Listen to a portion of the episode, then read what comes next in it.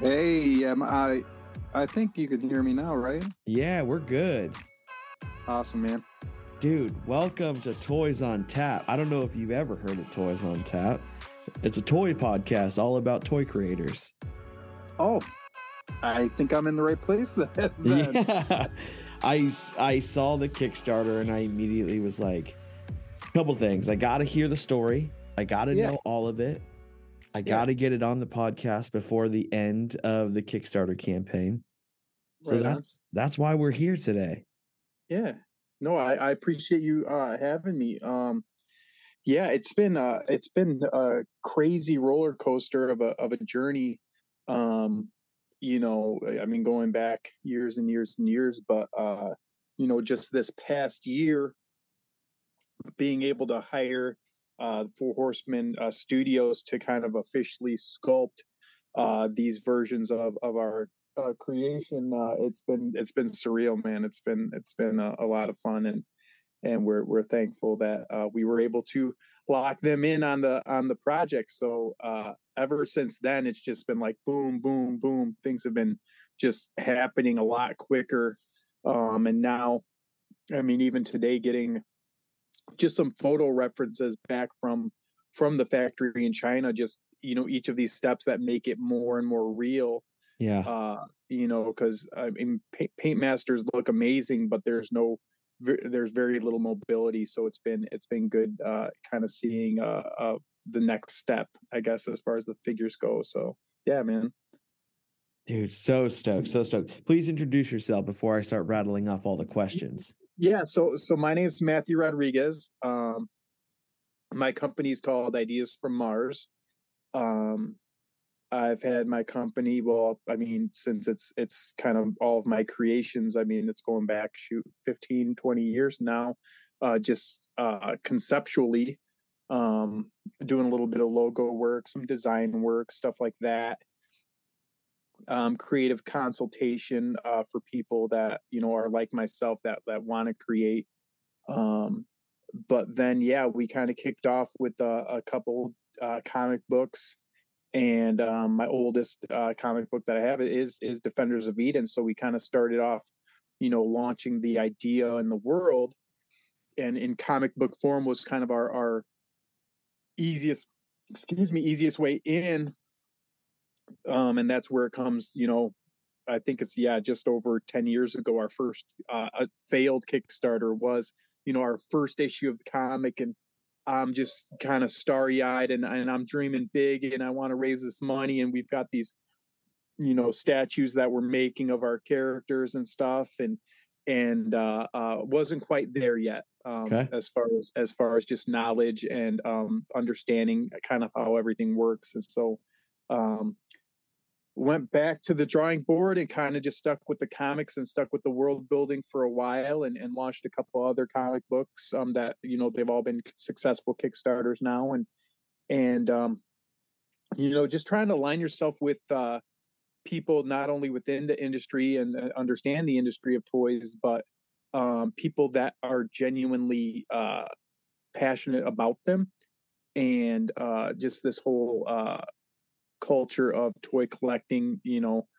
it's been cool these past 7 or 8 years, just getting involved more in the toy community on a local level. I run a Comic Con here in Holland, Michigan, and finding like-minded people, man, that grew up on this stuff, and now we're adults that want to just dream big, and to have this opportunity. And now that we've officially hit kind of that funding goal, where I'm able to do things that, you know, big companies do, you know, that, you know, Mattel and Hasbro and these guys that they're able to, you know, hire out the project manager and get the factory in China and make these toys a reality. And Kickstarter's just been an awesome tool in that sense, that I'm able to kind of reach the masses and, you know, kind of say, hey, I want to do this. How many people would be interested? And it's been cool, but that's kind of the gist of, you know, myself as far as Ideas from Mars goes. But it's surreal, man. I could ramble all day. It's absolutely surreal. God, it's so good to see on this side too. So before I bring an artist on, I go through their whole Instagram. I do all the stuff I need to do. Couple things. The first one. Where are you out of, by the way? Where? So I just know. Where are you? I'm in Michigan. San Diego. Where are you at? Okay. Okay. So you're out on that side of the world. Okay. Yeah. Yeah. So you sent, the first one that I saw was you sent, I think, one of your originals to Image Comics. Yeah. Did they, I mean, there were no follow-up things. Did they give you any insight, anything? They chirped back? No, I'm sure, especially during those days too, that, I mean, they get so many submissions. And I think recently after that, they even like branched off and I'm trying to think of the name, but the guy that created Invincible, I think he like started his own little like sub kind of branch off of Image Comics at that point too. That was kind of their own little indie imprint. But no, I mean, yeah, I wanted to, get that email, type of thing. And I'm like, I've got something good. And I still obviously think we do have something great here. But having Kickstarter and the self-publishing, and then we've got our printer up here in Michigan that they're nationwide known out of Plymouth, Michigan. They being able to self-publish like just really changed the game from an indie creator standpoint, where we no longer have to wait for the blessing from the chosen few. We can find our own fan base and groups of people that enjoy what we're making with Defenders of Eden. It's colorful. It's kind of my love letter to Masters of the Universe, and it's family friendly, and it's got some crazy cool characters, and it's just all over the place as far as characters go. But at the time when I was making it, I really thought there was kind of a need for just a fun, tongue-in-cheek sort of a smiling, a thing you could smile at and read with kids or adults alike. And it wasn't too, because I'm all about the adult content type of comic books. I mean, there's a place for all that stuff too. But when everything you see coming out is like, okay, well, what if we made this darker? Yeah. What if we made Superman dark? What if we made, and then you got your Invincibles and your Sagas and your East of West, and you've got all these awesome stories that are just kind of more adult content overall. I felt like Defenders of Eden kind of fill that gap of, hey, any kid could read this book and you're like not worried about just like random cussing or new nudity or anything like that. And again, I'm fine with that stuff, but I think that there's enough space for all of us. So yeah, Image. If you're watching this, Image, you guys can definitely still look me up though, because I mean that'd still be cool. But there you go. And then so start telling me some backstory. Guardians of Eden. Tell me about the characters that are involved, where that idea came from, and how it was birthed. Okay, so with our book, and this is some stuff that I'm over these next couple weeks too. I can't wait to share. But it all was birthed from, technically, it was all birthed from the contest Mattel had with a toy line called Masters of the Universe Classics. They had a contest that basically said, hey, you can make your character into the world of Masters, just like they did in the 80s. They had a contest way back when. And it seemed cool, and everybody on the forums that I was hanging out at the time, again, I don't know if this was 15 years ago or more, but at the time, everyone was like, oh, this is sweet. I'm going to submit my fan fiction character. We all had our little fan fiction characters. Mine was Tech Trek. He's this guy that has this little like Trek wheelbase. And we all had our little fan fiction characters, and we're all like, oh, well, this is me if I was in Motu and all this other stuff. So everyone was excited. And then at that time, I was already working on my own little fan fiction. It was called Defenders of Eternia, and it was 100 years later. You've got the statue of He-Man; he's long passed. It's in the center of a city, and And now these there's, you know, new people, new heroes and new villains and this type of stuff. And I always created stuff like that in my head. You know, I have a binder, and I'm like, if you tell me right now, you name like a property, Avengers, X-Men, DC Comics, like I can pull something out of the binder and be like, I made this character for that. Nice. And so that's sort of what this started off as. And I looked at the fine print of the contest, and it said, even if you don't win, we get to keep your character and the idea. Oh, it'll become our property. And like right there, as a creator, I mean, I'm talking about, you know, I'm 7 years old and my brother's 9, and he's telling me, this is a name. Draw, what would this guy's character look like? Draw this name. Like, I've been creating like this since I was little. And so when I saw that in the fine print, I was like, I can't do this. I can't give up my characters for the random one in, you know, couple thousand chance of being picked.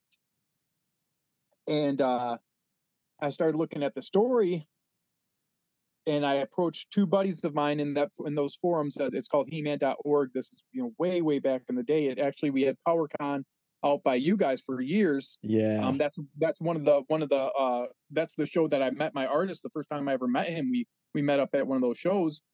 And I said to my artist CJ, or I said to, at the time, CJ and Andrew, I said, hey, can I pay you guys to draw my world, to help me create this place? It's going to be called Defenders of Eden. It's going to be kind of that love letter, but we're going to keep some of the stuff and we're going to tweak it. We're not going to have it any, you know, anything connected to Mattel or He-Man or anything like that. We're just going to make our own thing. And both of them were like, yeah, we're all about this. And so, you know, I'd send them concepts, they tweak them, they'd have their ideas, they send them back, and we kind of go back and forth. And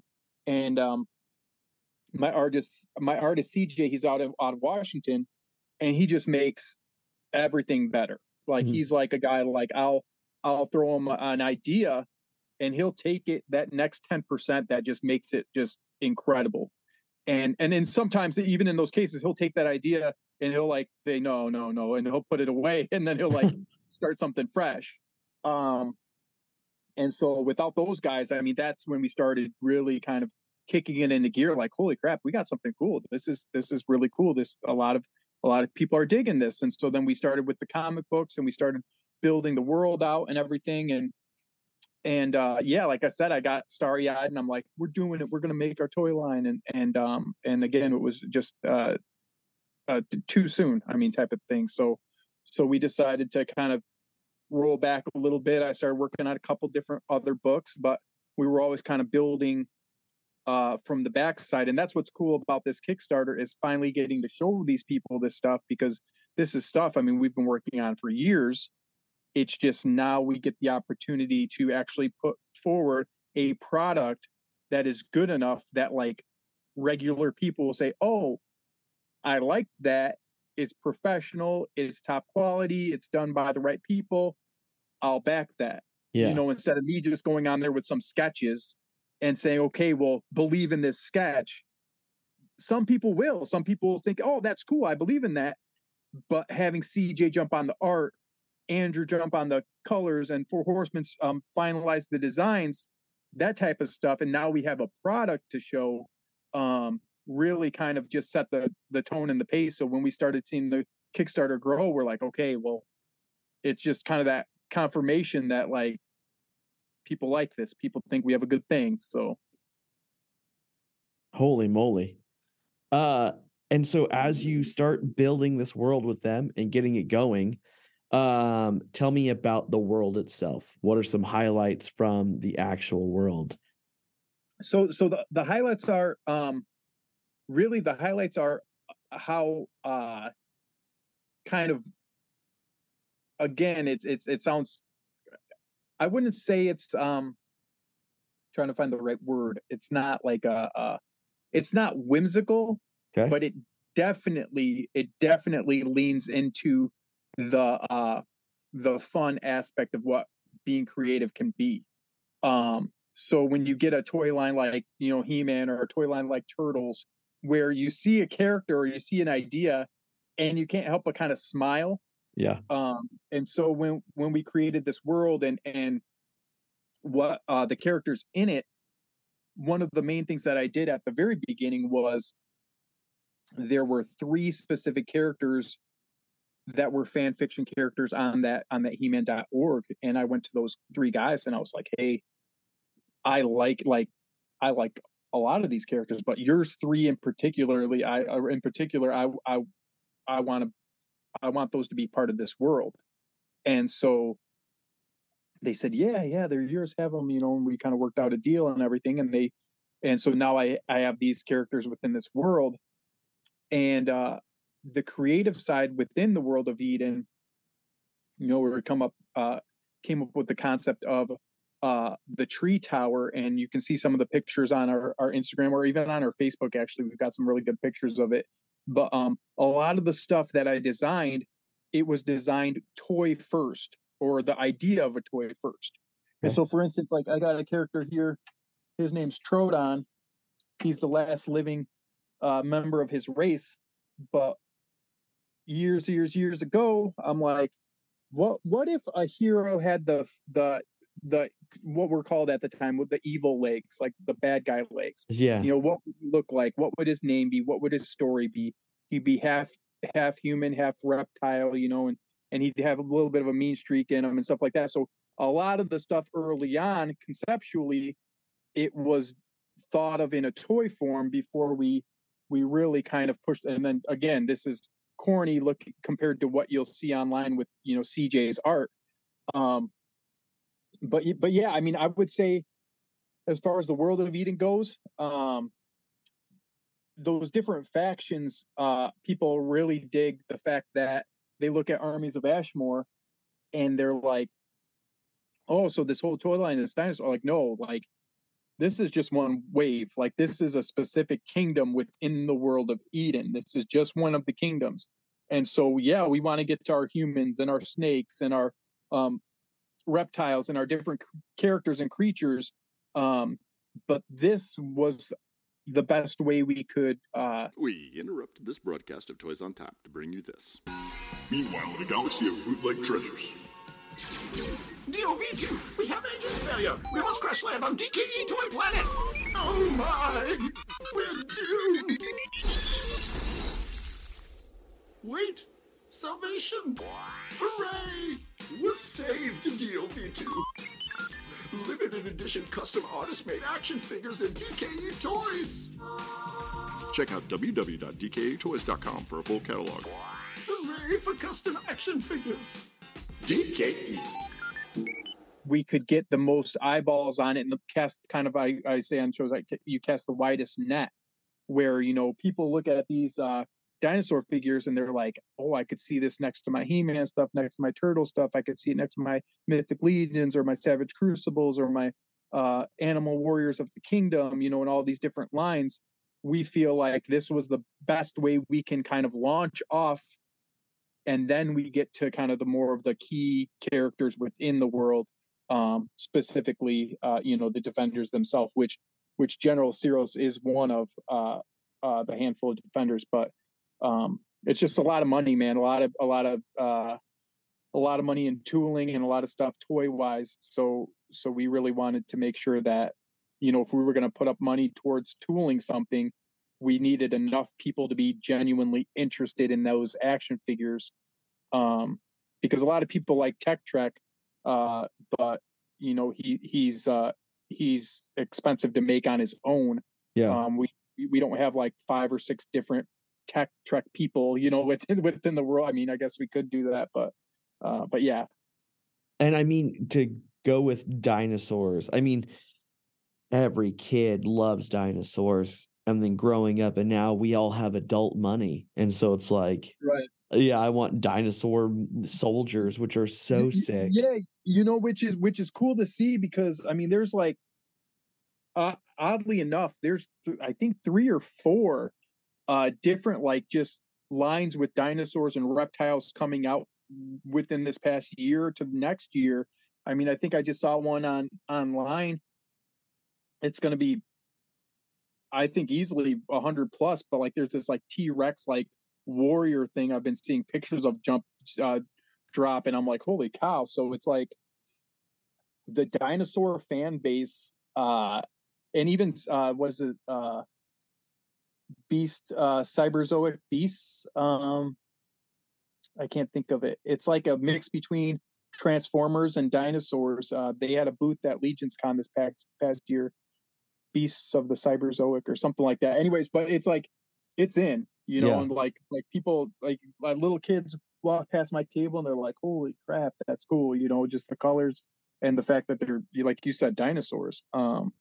People have been really digging on that. So that's been a plus, seeing kind of just people from all different collecting worlds. You know, I like I tell everybody, like you might not be able to get the all in or want to back to all in, but I mean, even if you collect any toy line, to have one of these bad boys, or get a blank one, you know, that you can paint up yourself. We do have that level too. So it's been cool kind of connecting to the entire toy community this past month and a half. So with Eden, two questions. One, Eden, is it based off of, are you pulling inspiration from our world or from other comic worlds? And then two. Yeah, so Eden itself, so coming up with Eden, basically like in a biblical, paradise sort of thing. So we wanted it to be just like this luscious paradise sort of a world. And on this Kickstarter, not only can you get the action figures, but I did recently add a couple lower level of people that I had local just family and friends that like they're not really interested in toys, and I understand like it's an expensive action figure, but I did add a lower level tier where they could just get the comic books because they want to know a little bit about Eden and the world. But yeah, as far as the inspiration goes, I mean, a lot of the inspiration within the characters themselves or names of the characters, you know, friends and different people like that, family members. But most of the influence, I would say, as far as within the world of Eden, would kind of come from that whimsical MOTU kind of space in my mind. Again, all kind of that extension of, if I was the creator of the world, what would I have in it? And yeah, I'd have a kingdom of dinosaurs in the South. Like that's a no-brainer to me, you know, type of thing. So, and then part two, you said that the armies of Ashmore are just one race, right? Yep. How many races you guys have planned? So I mean, as far as action figure form right now, we've got we really want to hit. We really want to hit, so we've got the Saurian race, which is Ashmore. We've got the Tillians, which is just going to be a single figure, but a reusable buck with the human buck. But then we have our snake, the Serpian race. So we definitely want to hit on the snakes as far as that stuff goes. But then as far as like individual races, like, I mean, we have Owllock. He's kind of this half owl, half man character. We've got Eel. I can actually go. I think I got him up here real quick, but I don't know if you've seen Eel, but we're going to reuse some of this stuff that we have here. But Eel in the back here. So let's see if I can. Let's see if I can move some of this stuff. But Eel here, you know, he's part of his own aquatic race. So not necessarily that everyone looks the same like him. But there's definitely, you know, an aquatic type of sea creature race. And then I'll show you here we've got, this is Baena. He's the protector of the tree tower. And so the tree tower base is actually part of his base. But this was, I mean, this stuff was made back when we launched our initial Kickstarter that didn't fully fund. But that's one of our heroic characters. So we're going to have the characters like that you know, that we're able to hit on. You know, once we raise the funds for this, you know, we can put it into the next round of tooling, and then once we get there. But I mean, as far as races go, I mean, offhand, I can think of 6 or 7 specific ones that, you know, would be single characters as far as action figures go. But that's not to say, again, we can't army build, you know, the owls or army build some of the aquatic guys and stuff like that. So awesome.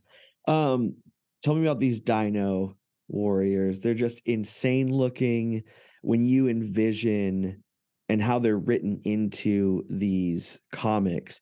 When you envision them, what are the like characteristics of some of them? Is there a funny one? Is there a, do you have that all worked out? Well, you know, so I have to give credit to my buddy Steve. He actually, originally we wanted to do this Kickstarter, and we're like, okay, General Ceros, he's got his personality in the comic book. He's kind of a single, you know, an actual character. But these other 4, they were initially only going to be army builders. So you could buy multiples of them, have the Royal Guard and have the Armor Division.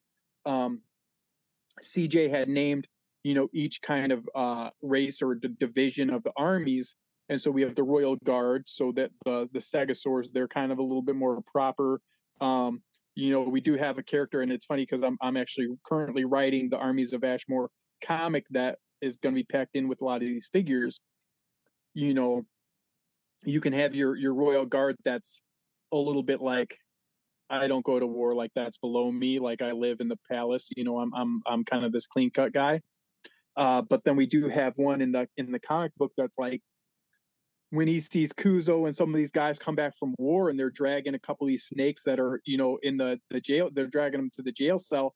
And this Royal Guard's like, holy cow, that's cool. Like, I have to sit here and stand this post all day long, and these guys are out like going and battling, and he's like cleaning blood off his axe and stuff like that, you know. And so so you have the Royal Guard, and then you obviously have the infantry, which is, you know, essentially our kind of our, well, initially it was going to be our main army builder, but I named him after my buddy who's a toy collector buddy of mine. His name's Tomas, and I named him Rydor after Tomas, and let me pull him out of here real quick. But he's the infantry, so he's kind of like that everyman. So when you look at somebody like him, so, and then these are the size. This is the size it's going to be. So I mean, it's pretty big.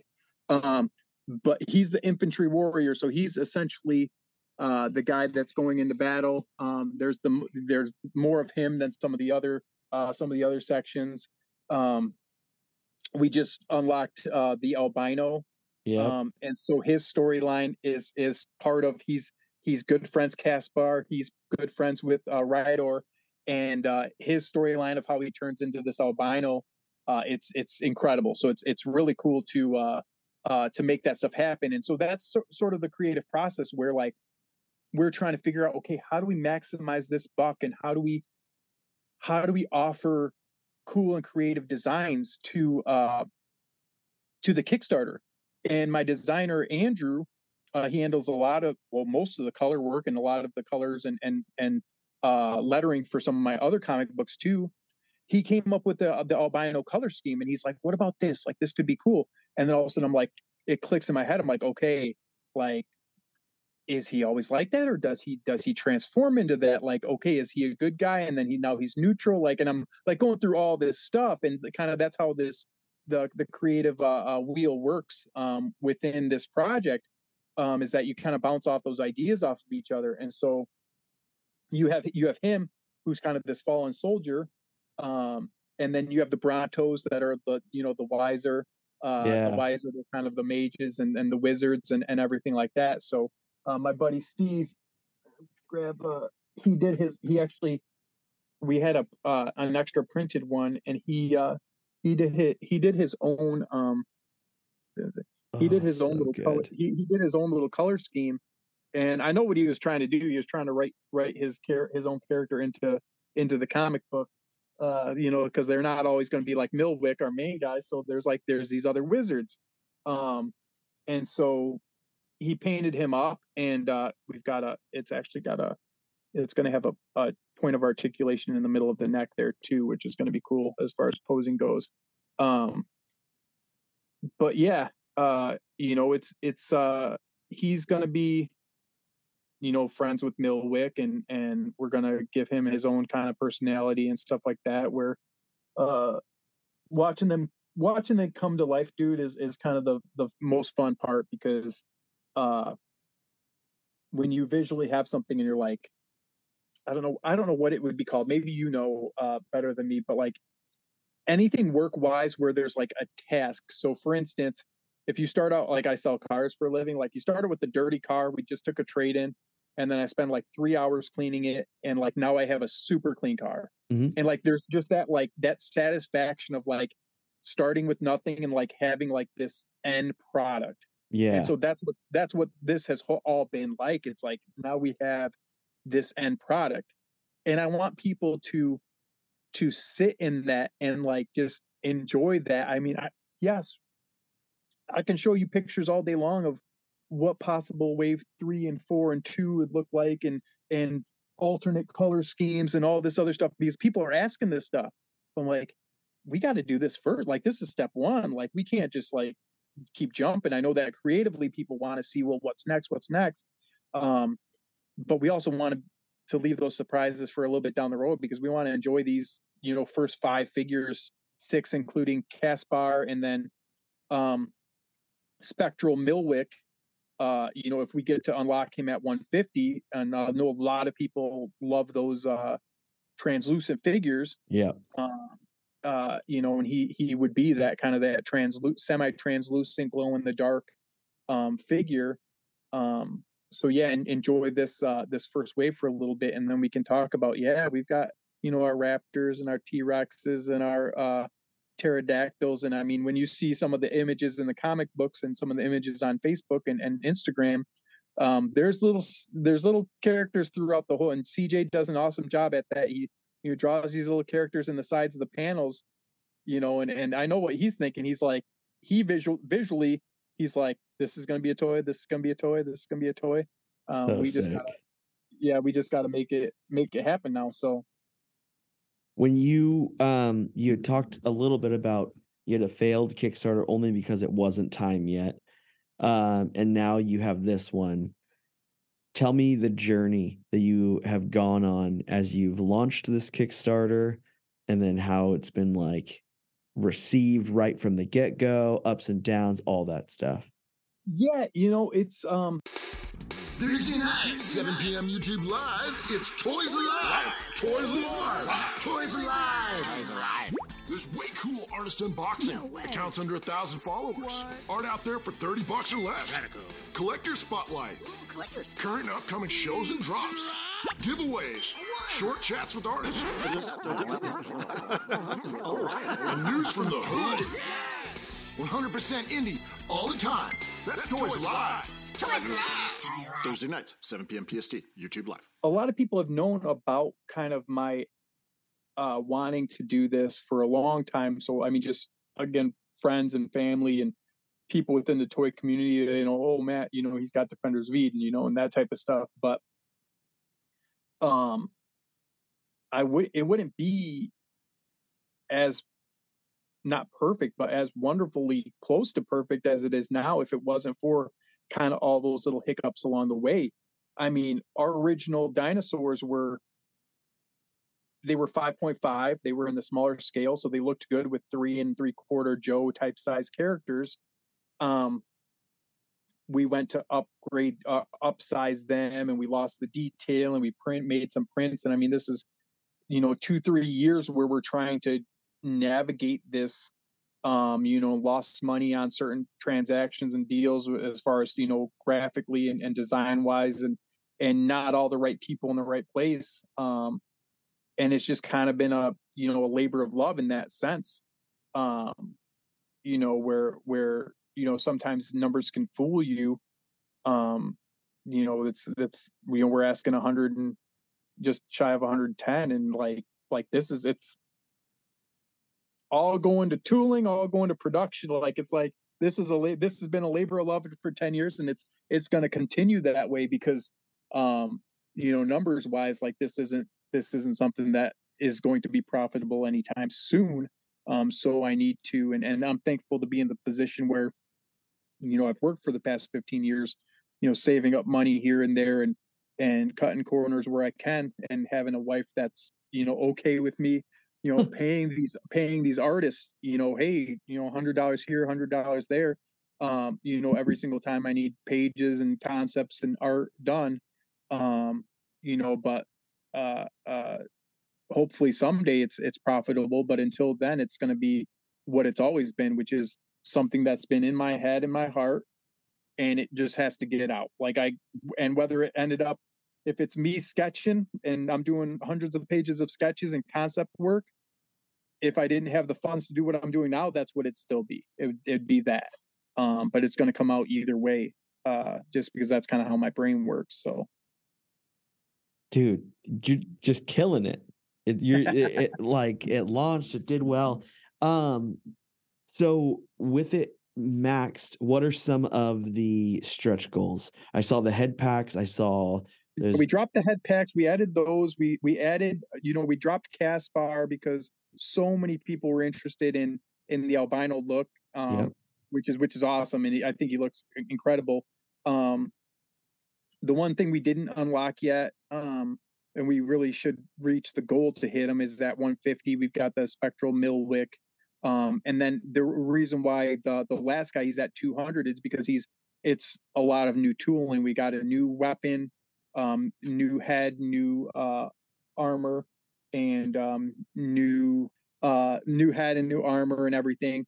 So that's going to be new tooling. So that costs a lot of money. So we had to have that be at a goal that we can afford. Like I don't just want to promise people, oh, well, if we hit, you know, if we hit 150, we can do that, because numbers wise, it's impossible. I mean, it costs us too much money to add a brand new tail to be made, a brand new armor to be made, and all of that stuff from a production standpoint. So we needed to keep him at that 200 mark. And if we don't hit him this Kickstarter, I mean, there's hopefully over the next year, as I'm taking orders from wholesalers and as I'm saving money and I'm trying to sell these out of the back of my van, we save enough money to make that tooling happen, and we can release him as part of wave 2. So, which is so rad. With the dinosaur soldiers, how many waves do you foresee them having? I would say minimum 2, because it's what people want, and I'm not too proud to say I was wrong when I'm like, yeah, we're going to drop these, and then wave 2, we're going to do the snakes, and then wave 3, we're going to do humans. And now I'm looking at it like everyone's like, dude, I want 10 more heads. I want 10 more tails. I want 10 more armors, 10 more color schemes. I mean, even Andrew, our designer, he sent me a picture. He already has mock-ups of new characters. And then he sent me the Captain America, I can do this all day, little thing. And I sent him back the one where Captain's laying on the ground. He's like, I know. Like, but like, it seems to be what's striking a chord in people. And definitely because this buck is so big and it costs this much money, we want to utilize it as much as possible. And like, it's funny because, again, stuff we can't talk about that's behind the scenes, that's like, we already know these things. Like, yeah. So when somebody's like, man, are you going to release I want to see a snapping turtle head, and I want to see a this and a that. And I'm just like, bro, you don't even know the color scheme already coming out of the subterranean sentries, you know, with the Cowabunga color schemes of 4 of them, and, you know, different things like that. We're like, we're working on a lot of this stuff. But we haven't gone public with it because we want to make sure, again, it's funded, and the people that are waiting on for Big Bad Toy Store, the only thing that I would say to them is, you know, they retail for $74.99. So getting them at either $65 or $60 throughout, like, this is going to be the most inexpensive way you'll ever be able to buy them, period.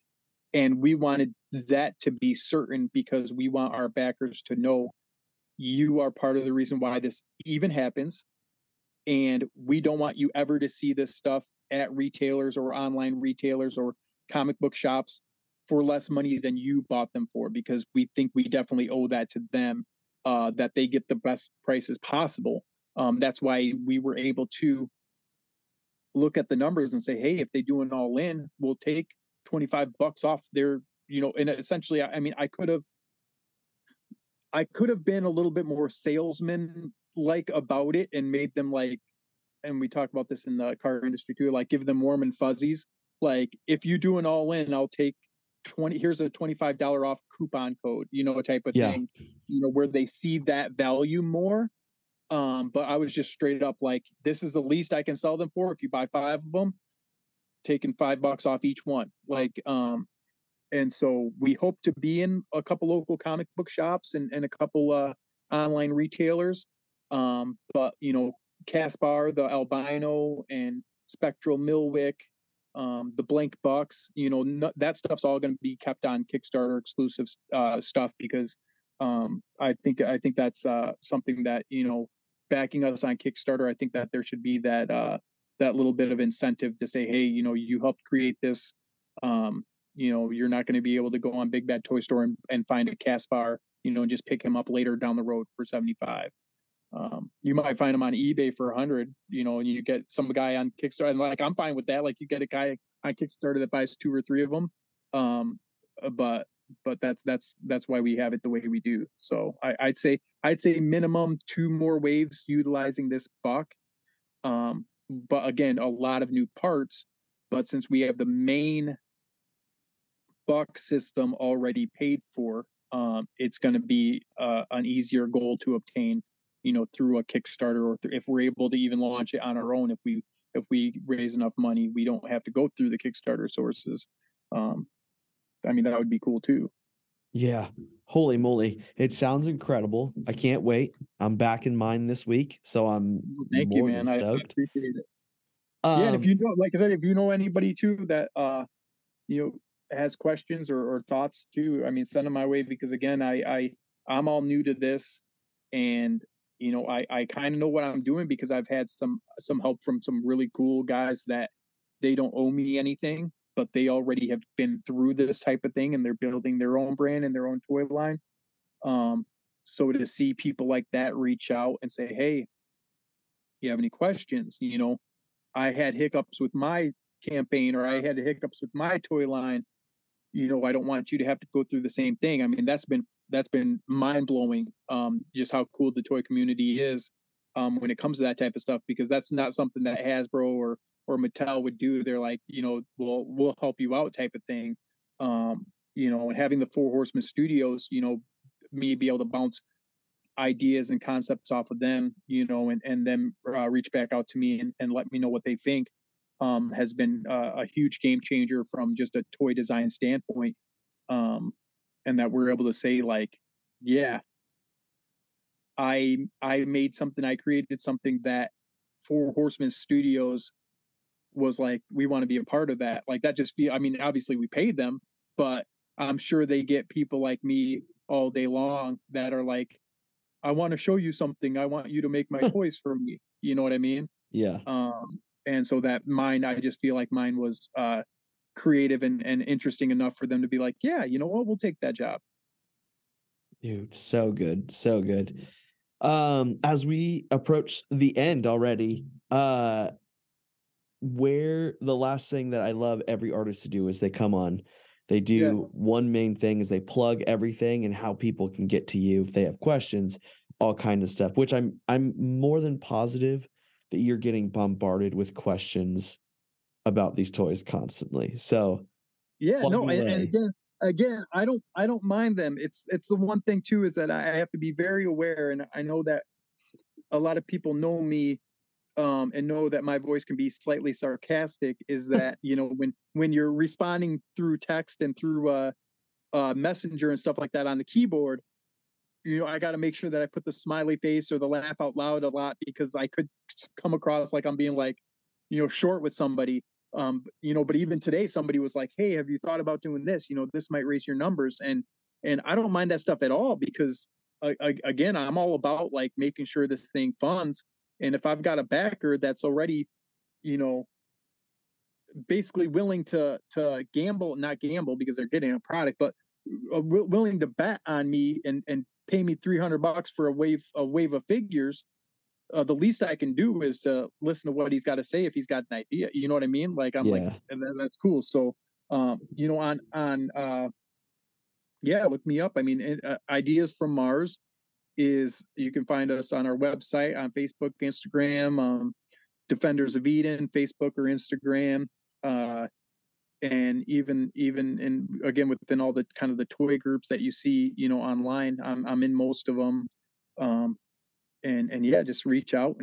And again, I hope even the people that are watching this, like if they can't afford a back, just again, a share and a like type of thing. I mean, it's corny to say, but it just goes so far, because you'll come across some guy that's like friends with your friend, you know, and you share it on Facebook, and like this person that's two people away from you sees it, and it's like, dude, my kid would love this toy, or my kid, you know, or I got a buddy that's the dinosaur community itself. You got a buddy that's into dinosaurs, and he's like, all I do is collect Jurassic Park. But then they see these action figures, and they're like, I'll buy the whole wave, because they're into they don't like action figures, but they're into dinosaurs. So we appreciate it, man. It's been, again, it's a absolute whirlwind. And I tell my backers, you know, in my updates, I let them know, like, feel like you are a part of this, because you are. Like, it doesn't happen without every single one of these people saying, we want this, let's make it. And so when they get these in their hands, when I mail them to them, you know, I can't wait to shake these people's hands at the conventions and when we do the circuit and stuff like that, because it's something that I would not have been capable of doing on my own financially. So this is the only way it was able to happen. And watching that thing say you're successfully funded was, you know, a highlight. So. And we can only hope. You made it a comment in passing. We can only hope there's a Jurassic Park colorway somewhere in the future. Dude, thank you so much for coming on Toys on Tap and talking all things toys. This has been a pleasure, and it's honestly a pleasure meeting you officially. It's one of those things where it's kind of that old cliche, like it's like the end product, but it's that whole journey side of it, you know. And so being on these shows and meeting like toy collectors all across the states and even worldwide, it's like, dude, it's an incredible community that supports each other. So I'm completely down, and thank you for having me.